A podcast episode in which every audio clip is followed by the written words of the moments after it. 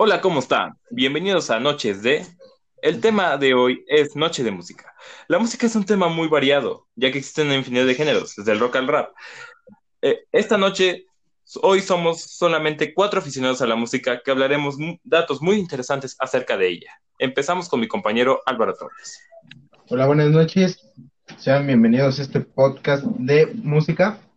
Hoy, esta noche, vamos a hablar, como dijo mi amigo Eduardo, vamos a hablar sobre la música. Así es, el día de hoy tenemos sobre el género del trap. No sé, mis compañeros, de qué tema vayan a hablar. Eh, pues yo al parecer voy a estar hablando de rock, pero posiblemente le esté variando un poco, no, no es nada seguro. Eh, no sé, mis compañeros. ¿Y tú, camarada Roberto yo, yo se me voy a enfocar en rock, yo, yo vine preparado con rock. Eh, bueno, todos al parecer la mayoría va a hablar de acerca de rock y uno de trap, de acuerdo. ¿Quién quiere empezar? Mm, yo propongo que mi compañero este Álvaro. Ok, eh, Álvaro Torres, ¿puede comenzar, por favor? Sí, permíteme. Bueno, este, yo hoy en esta noche voy a hablar sobre Lil Nas, mejor conocido como Montero Lamar. Él nació en Atlanta, Georgia, el 9 de abril de 1999. Él, para el que no lo conozca, él es un rapero cantante y compositor estadounidense y ganó un reconocimiento con el éxito de su tema Old Town Road. Él se hizo viral en la plataforma muy conocida de TikTok y alcanzó el número uno en menos de 20 países, en más de 20 países. Este, cabe recalcar un dato curioso, fue certificado con disco de diamante por sus ventas con 18.4 millones de unidades. De unidades fue la segunda canción más vendida, la de Old Town Road, del 2019 a nivel mundial. ¿Cómo ven, amigos? Se, se me hace muy interesante que un muchacho tan pronto, este, aún tan exponencial de su música. Pues sí, mira, es que Sí, de hecho, tan solo, solo tiene 21 años y ya es famoso, ya tiene un certificado con disco de diamante por sus ventas, tan solo con una y sola ponerse canción. a pensar de que es el número uno en 20 países, o sea, teniendo 21 años y siendo rapero, o sea, wow, qué interesante. De hecho, mira, hay que tomar en cuenta que, mira, si muchos no lo conocen, es este, debe ser por algo y los que conozcan les debe llamar mucho la atención de lo que hace, ¿sabes? O por Es algo tiene sus números, pueden ¿no? criticar, eh, claro, mucha gente puede criticar, puede criticar el la- género y sin escucharlo lo puede manipular. Cabe aclarar que yo hacía eso y pues uno, uno madura y, y empieza a respetar los géneros, ¿no? Pero no por eso voy a Sí, de hecho, tiene estilos, coreografías pueden hacer esas canciones, ¿no? O sea, también se alzó con un galardón en los Americas Music Awards y con dos en los premios Grammy y los MTV Video Music Awards. El premio en TV es es mucho. llegar a, a lo más alto, ¿eh? Ya para que, que Sí. tengamos en conciencia de que él tiene algo para que llegue a ese nivel, ¿no? Claro, obviamente debe pues- tener algo que llame la Pues sí. atención a, a sus fanáticos y a los que no son fanáticos tiene que llamarle algo la atención. Si, si no es su música, debe, ah, me llama esto, es la atención de este cuate, ah, me llama la atención del otro, ¿sabes? Ah, Su estilo, ¿no? Su forma de vestir también, su, su música, el estilo de la música, el ritmo. claro, Lo, lo único que nos queda este, es esperar a que pues, él siga siendo así de creativo y de llamativo para ver qué, nos tiene un futuro, ¿no? Sí, claro. Ahora sí que la música pues, es lo que, ahora sí que a la gente que le gusta los puede sacar de, de unos apuros, muchos muchos lo ocupan para desahogarse, ¿no? Más que nada. claro. De Ah, este, creo que podemos decir y lo digo abiertamente, que la música te, te ayuda a liberarse, ¿sabes? Digo, si estás mal, puedes escuchar una canción y te puede quitar cualquier eh, malestar, eh, no físico, obviamente, un malestar este, emocional y pues, posiblemente sí te puede quitar. ¿Ustedes qué opinan? Pues yo digo que, sí es cierto eso, porque pues, a veces cuando estás de cierto este, manera sentimental, escuchas una canción y te puede cambiar, ya sea para estar triste, feliz, melancólico, solamente con una simple canción puedes cambiar de, de sentimientos de una manera muy brusca. Estado emocional, ¿no? O sea, puedes estar feliz, escuchas una canción triste y de repente te da el bajón, o, o puedes estar feliz, güey, y hasta la misma, las mismas aplicaciones de música te recomiendan la, música que escuchas diario, ¿no? Grabadas como de que a esta persona le gusta esto y esto. Sí, ya, ya, está determinado, ¿no? Que, que te recomiendan una canción por día diferente. Tienen sus mix y así, pero que van recopilando lo que te escuches, entonces pues eso eso pues tiene también muy repercusión en las personas, mucha repercusión en las personas. Pues, me, me, pareció muy interesante lo que nos compartiste, Álvaro. Entonces, no sé, ¿les gustaría pasar ya con otro de mis compañeros, con otro de ustedes? Eh, pues sí, ahora quién quiere, quién quiere seguir con, con su tema, ¿Quién, a quién quiere que les damos la palabra porque nos siga llenando de cultura. Este, pues yo me gustaría tomar la palabra. Informado de la música. A mí me gustaría tomar la palabra. tomar quien sea. Bueno, yo me eh, gusta Ah, no, no sé qué.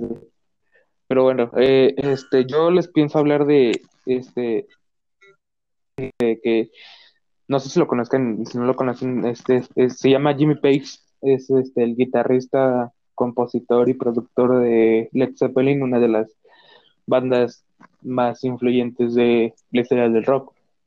Él es, lo que les voy a hablar esta noche, lo que le voy a hablar de él es que él desde pequeño tuvo una cierta fascinación con el ocultismo, ya sea, este, porque le llamó la atención de todo lo que conllevaba esto, eh, las lecturas, los libros, las personas en sí, y una de esas personas era Alex Crowley, que era un ocultista, de hecho es el ocultista más importante de toda la, de toda la historia, y por decirlo era un ídolo para Jimmy. Tanto que cuando pues empezó a ser famoso, este, él empezó a comprar más libros de él, empezó a comprar muchas cosas que él tenía en, en sus casas, que eran de él, que el, el momento de su muerte pues, se perdieron y la gente las estaba vendiendo.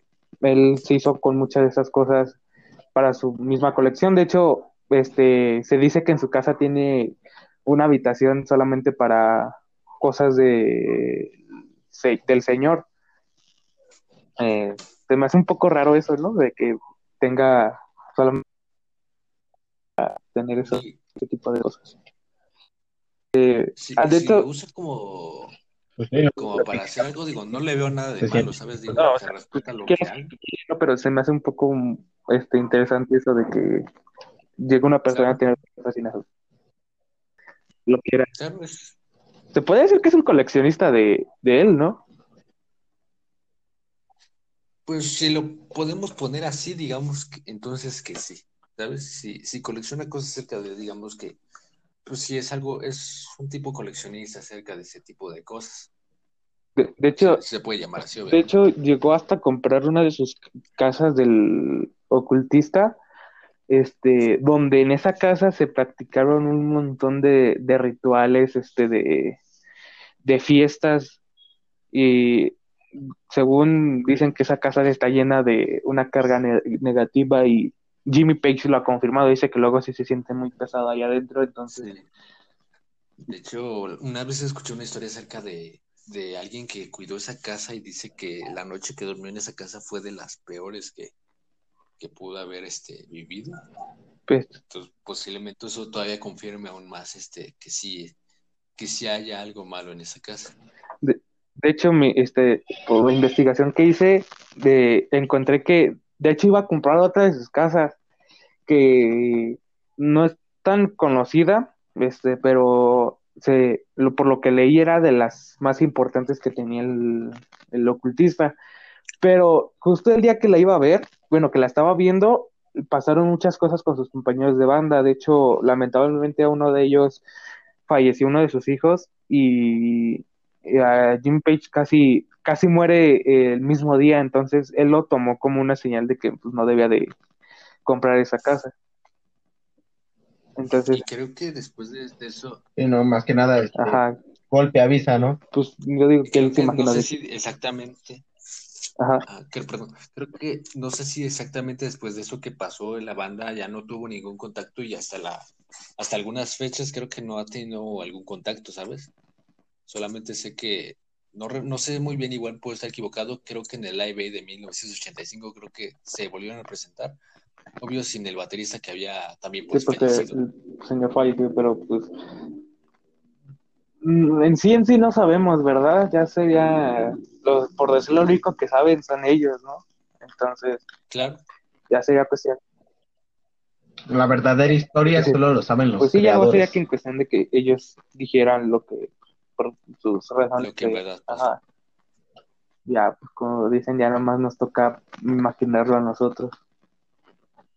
Claro. Y ya eso sería todo de mi parte. No sé si este, a quién le gustaría agarrar la, la palabra. Pues Eduardo, Eduardo.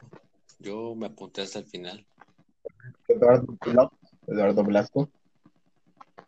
Eh, compañero Eduardo. Bueno, sí, sí, sí sigue ahí, ¿no? Claro. Sí, bueno, espero, espero que sí. Espero que esté bien. Bueno, espero, esperemos que, que esté bien. No sabemos que Pero ha querido algo de tomar. ¿no? Yo me, creo. Pues, si no, pues no les gustaría comentar algo más en lo que llega nuestro. Ah, yo sí. Bueno, si, si no habla él, entonces voy a hablar yo. A ver. Que voy a hablar acerca de los Foo Fighters. Es una banda que he estado escuchando últimamente.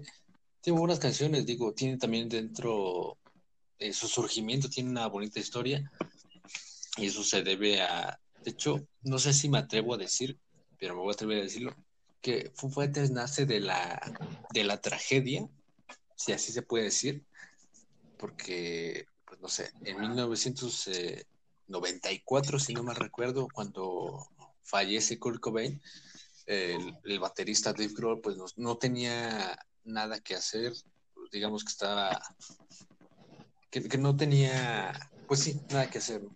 Entonces decide meterse en el, en el estudio en el que Nirvana grababa sus, sus discos y ahí es cuando lanza un solo, un solo disco eh, con el mismo nombre de la banda Fighters. Entonces, cuando Dave Grohl se da cuenta que no puede hacer una banda por sí solo, contacta a, a diferentes tipos, a diferentes tipos de músicos, a diferentes músicos. Uno de ellos era el, el guitarrista de apoyo que se llama Pat Smear.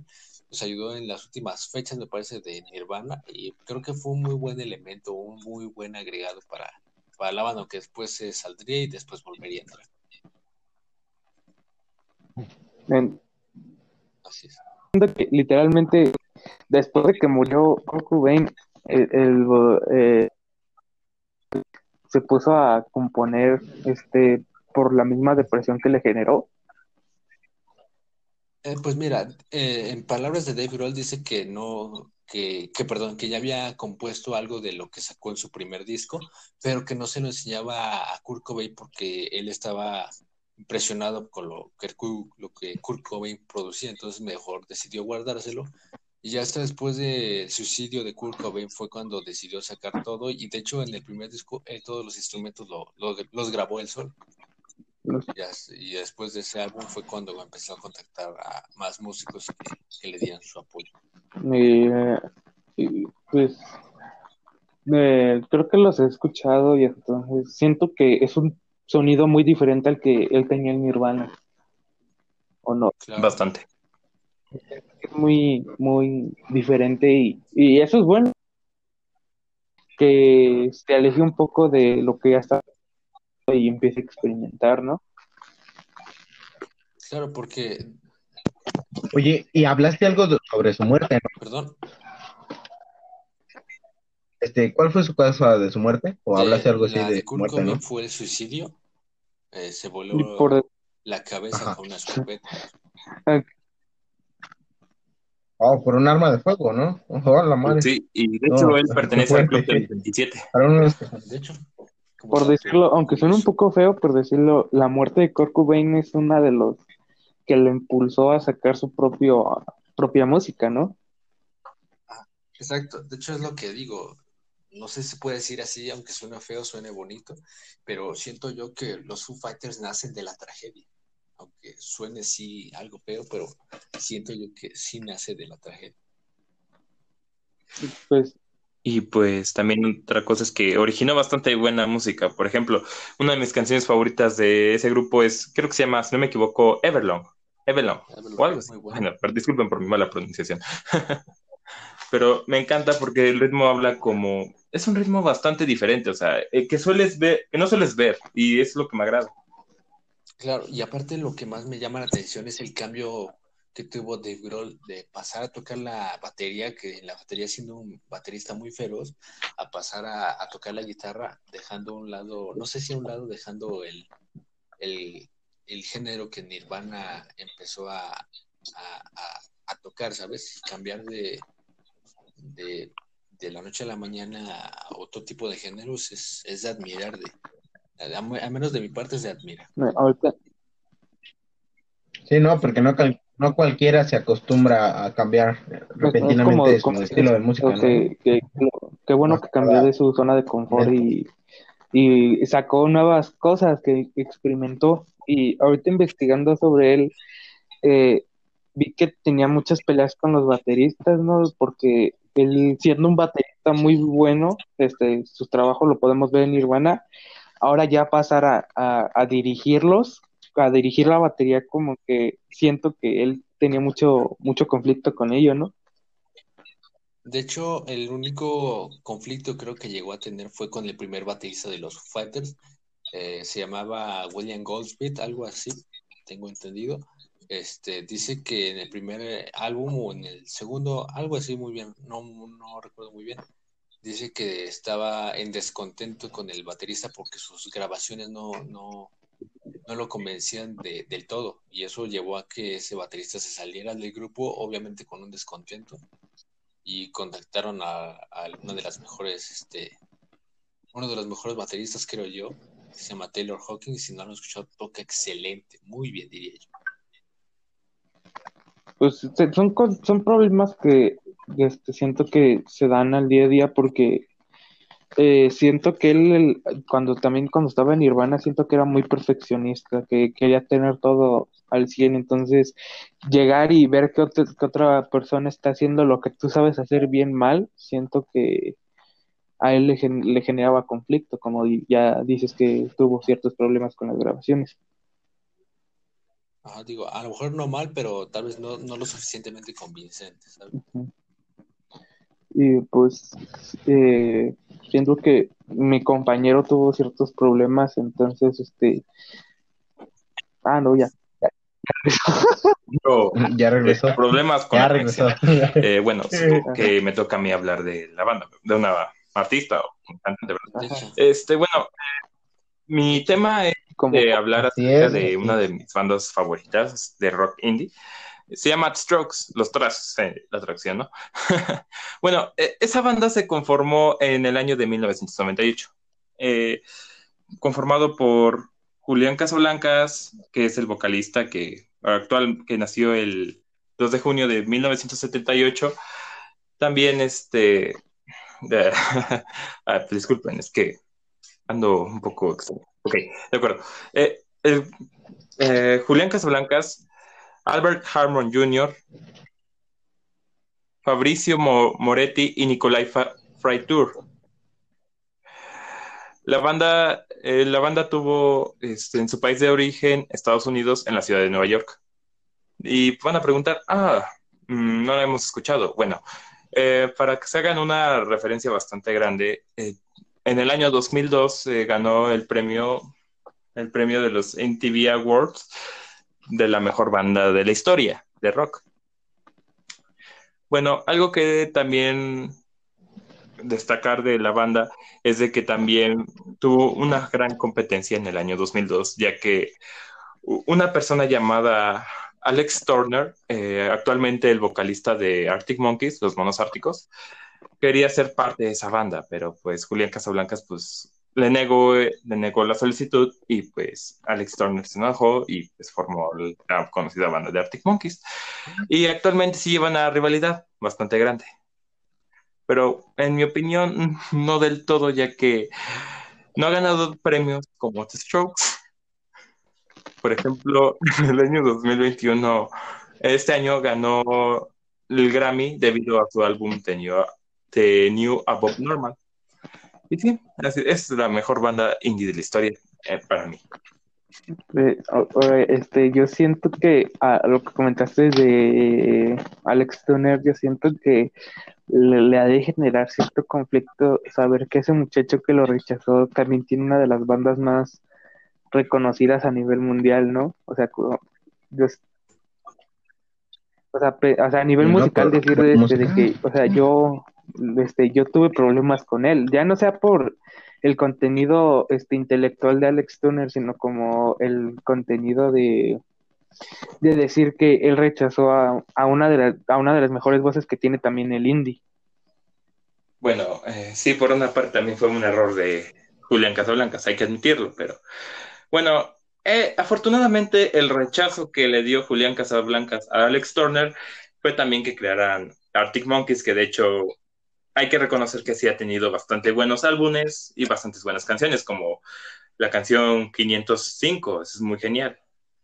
Pero en sí, una de las canciones más a destacar de The Strokes ha sido, por ejemplo, la Reptilia, que es una de las más conocidas que fue lanzada en el año 2003, y que aparte ha tenido varias apariciones tanto en, en videojuegos como en Guitar Hero 3 o en películas.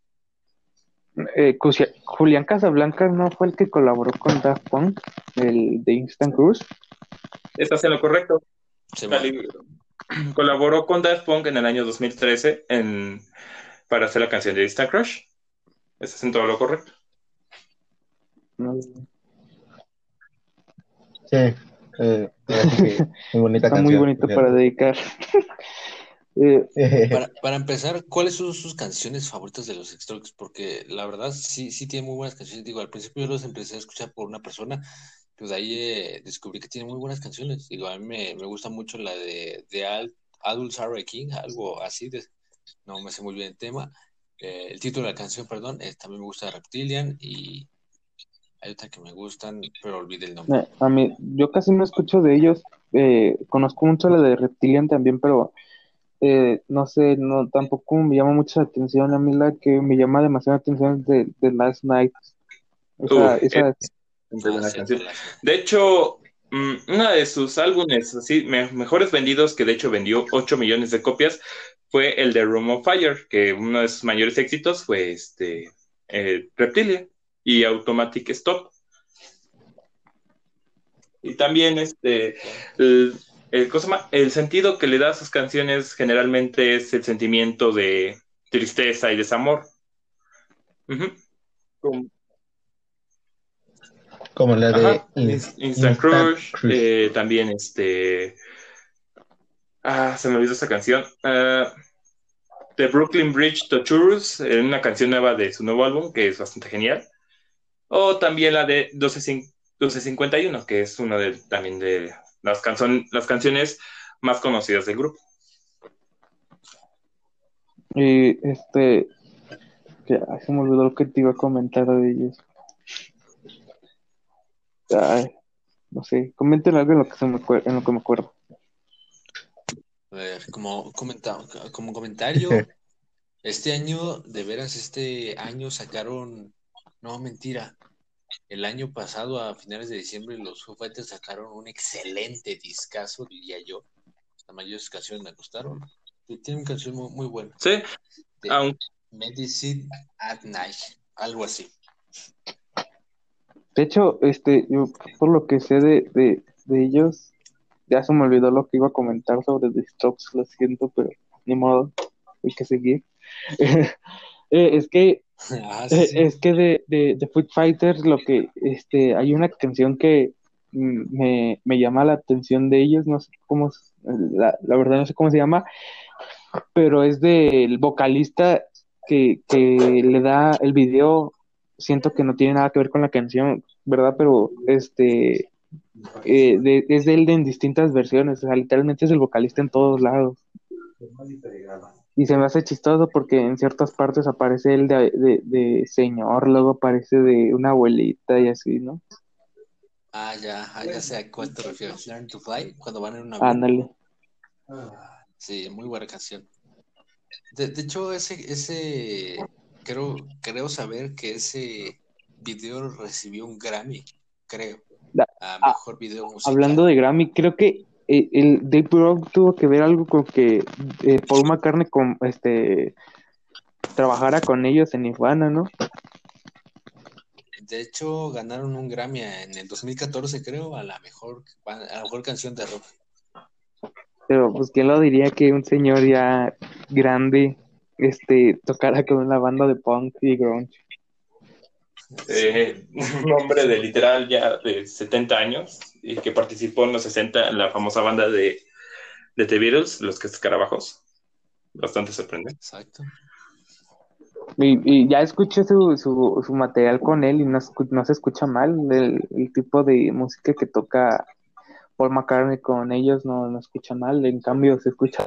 No. Escucha, escucha muy bien, diría yo. Muy, muy excelentemente bien, diría. Diría yo.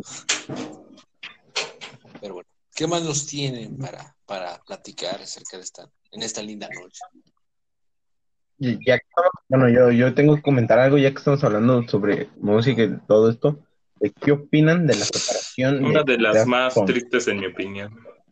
que no que se va un grupo grande en tanto en composición como temas visuales. Eh, es lo, Claro, se va, se Sí, va no, un, o sea, se va un dos- bueno, del género se va, bueno, de la música se, se va un gran este grupo que aportó a varias personas este un, un sentido a su música y pues ni modo que seguirle. Y también hay que destacar que hizo grandes colaboraciones. Así eh, eh, Como en el año 2013 hizo la colaboración con Julián Casablancas, el vocalista de The Strokes, y el artista Pharrell Williams. Lo, lo único malo que yo le veo es ¿eh? No, no sé, no estoy bien, no sé, corregir, pero creo ellos este, tenían prohibido usar, bueno, en, pero en su país, ¿El qué? usar el autotune. El autotune, ¿no? Algo así. No sé si estoy bien o estoy mal, corríjanme, pero este, ellos son, ahora sí que empezaron a usar el autotune este, mucho, ¿no? Es que Y eh, vaya, eso tiene que influir también en su bien, tipo de música, bien. porque como dice su, su nombre, Daft Punk es un género, de hecho en sí es un género, no es un nombre que ellos hayan sacado, sino que este eso de- tienen, su género tiene que ver con muchos sintetizadores, este, cosas muy robóticas y entre ellos pues yo siento que a- a- digamos aprovecharon este el, el autotune a su favor porque eh, viendo materiales antes de Daft Punk porque anterior ellos cantan muy bien pero pues te repito su este, ocupa el autotune entonces pues lo utilizaron demasiado bien y no se escucha mal en cambio se escucha bien Sí, ahora sí que lo usaron también porque también este colaboraron, se podría decir que su Ah, música de, de hecho combina hasta con su Tron, ¿no? con- hasta con su personaje, ¿no? Ajá, porque Con- yo, con yo- el- yo digo que combina con su ¿no? personaje porque es este, son, ah, te dan la ilusión que son robots por el, por el casco y el tipo de ropa que utilizan. Muy futurista. Las luces, ¿no? Las luces que son muy llamativas, las motos, Más que güey, nada, o sea, todo eso. creo yo que todo coincide hasta con el nombre y con su vestimenta, ¿no? Que es lo que más llama la atención del usar cascos para, Para, no sé si para llamar la Yo- atención, pero por lo que sí yo había leído, combinar. ocultar- para ocultar su con- identidad porque ellos querían ser famosos, pero a la vez también querían tener su vida privada. De hecho, hay una teoría que dice que cuando ganaron un Grammy, al lado de ellos había Sí. unas personas muy parecidas a, a ellos antes de que se pusieran los cascos. Entonces sería ya sí, cuestión de... Sí, ¿Sí? bus- búscanlo y hay una... De hecho, cuando ganan los- lo- el Grammy se ve cómo se paran y a las personas que tenían al lado los abrazan, o sea, los, los abrazan y como que los felicitan. Entonces, este, de ahí salió la teoría de que ellos eran los verdaderos Daft Punk y los que recibieron el premio eran este, unos dobles. Ok. Sí. Ese, Ajá. ese dato sí no lo sabía. Wow, Ese dato sí no lo sabía. interesante. Ahora vamos con la sección Yo de datos, datos curiosos. ¿Qué datos curiosos nos tiene Es- cada uno de Eh, yo tengo uno. este que Freddie Mercury tenía una obsesión, por decirlo, con los gatos. Tenía, creo, si mal no recuerdo, tenía nueve gatos. Y a todo, cuando salía de, a diez gatos, y cuando salía de gira, llamaba a su casa para que les pasaran a cada uno de sus gatos y hablara con ellos. Ya. Ah, Un buen dato. ¿Quién más? ¿Quién más nos tiene otro dato curioso? Interesante. Este, yo tengo un dato, este, bueno, es probablemente conocido de que, bueno, ya todos conocen. Digamos que un dato interesante de él es de que una de sus teorías que se da de su voz, bueno, una de sus voz que tiene la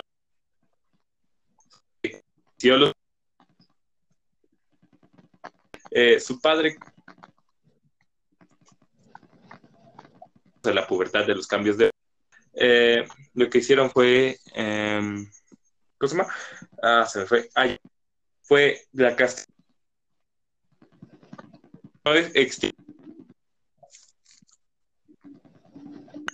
y es que, que Ma- no tuvo hijos biológicos. No, yo que sepa si tuvo hijo, un- hijos con la hija de Elvis Presley, ¿no?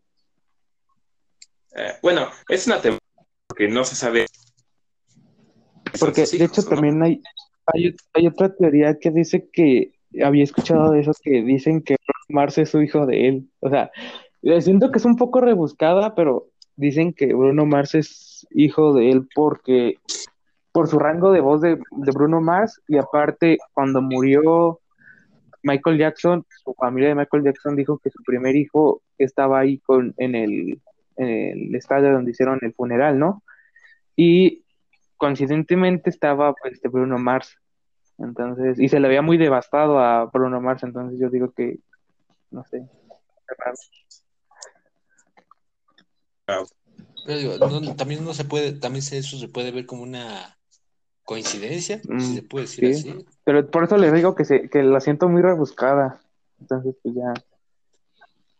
Otra teoría, Por eso, por se, por, por eso se llaman, por eso se llaman teorías, porque pues no, no O sea, más que nada sacan sus verdad. otra teoría, la, eh, la teoría de, pues, la más una conocida teoría, ¿no? también, no sabe. de que si Michael Jackson era pedófilo o no. Porque pues todos sabemos que donde vivía, en Neverland, tenía, o sea, literal, tenían Disneyland. Y traía muchos niños y ahí se, y tenía maniquís en forma de niños y se especulaba que él era pedófilo. Y esa es una gran teoría de que si era pedófilo o no. Porque siempre tenía, estaban muchos casos polémicos de, acerca de ese tema.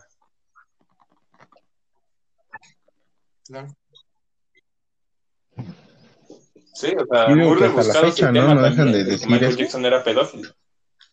Porque, de hecho, ahí, ahí se acaba de liberar una entrevista que le hicieron a él y, y se, se ve muy, muy mal a Michael cuando le preguntan si, si era verdad eso, porque se pone muy mal, se pone a llorar y, y él dice que preferiría morirse él que le hicieran algo a los niños. De hecho, por eso hizo Neverland, para que los niños este, escaparan de su realidad dolorosa que en ese momento vivía en ellos. Entonces, yo la- personalmente yo pienso que no, que no es verdad todo eso. Que nada más es Sí, para pero lo es de que lo de Ner- Neverland fue porque Ah, era para de que ¿no? que vivió.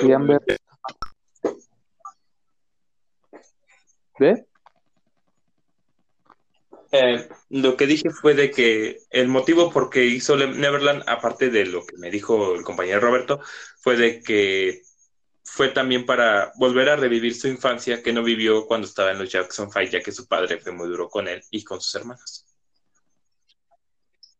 Claro, una explotación por parte de su padre, ¿no? Hacia Michael, pues, para, no sé si, acerca de ese tema no, no estoy lo suficientemente, perdón, no estoy lo suficientemente bien informado y tampoco quiero hablar de más, pero no sé, yo lo veo como desde un punto de explicación. Sí, de hecho, lo explotaban porque tenían, cuando estuvo en los Jackson Five, eh, literal, los explotó en giras. De hecho, el padre de Michael le pegaba a su hijo porque, pues, si fallaba.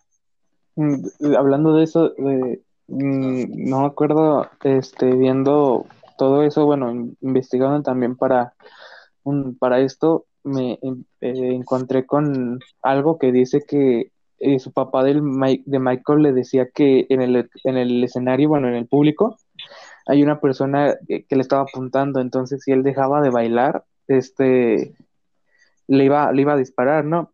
Y para, para nosotros eso sonará muy tonto, pero para un niño de siete años eso es muy, trauma, muy traumante decir de que si dejo de bailar, pues me van a matar, ¿no? Claro, es. Sí, pues, ahora sí que si te quedas quieto, pues te matan, ¿no?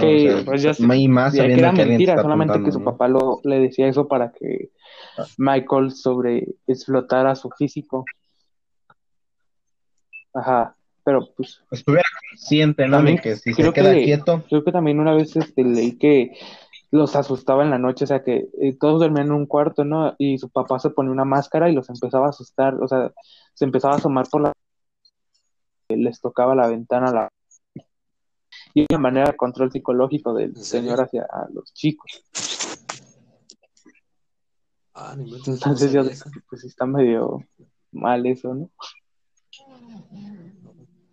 Sí. ¿Quién más tiene otro eh, dato? otro dato que si no me equivoco, ya cambiando de tema de Michael Jackson, porque el tema es muy, tiene que ser variado, no solamente Michael Jackson, fue de que, mm, bueno, retomando el tema de Foo Fighters, bueno, del baterista de Nirvana, ya que yo recuerdo, mm, mm, ya, eh, Kurt Cobain, el miembro del vocalista de Nirvana, si no me equivoco, se llevaba bastante bien con, con Axel Rose, bueno, es lo que dicen, que se llevaba bastante bien con Axel Rose, que de hecho dicen que el último vuelo que tomó Kurt Cobain eh, no, me, no me acuerdo con quién miembro de la banda se encontró en el avión. Creo que, se me equivoco, fue con el baterista de la banda. A ver, Ah, bueno, contando ahorita aclaro, ese punto. Bueno, bueno, mira. Kurt Cobain tenía sus ideales y a pesar de que no vivía como un rockstar, a la par tenían a, a, los, a los Guns N' Roses que vivían como unos rockstars, ¿no? Especial Axel Rose. Digamos que Kurt Cobain y él no se llevaron también por una discusión que, que hubo abajo del escenario. Es una discusión, no sé si graciosa, si se le puede llamar así, pero en una parte, cuando Courtney y Kurt habían tenido su primer hijo, Courtney se había encontrado a Axel Rose y le dijo, oye Axel, ¿no quieres ser el padrino de nuestro hijo, nuestra hija, perdón?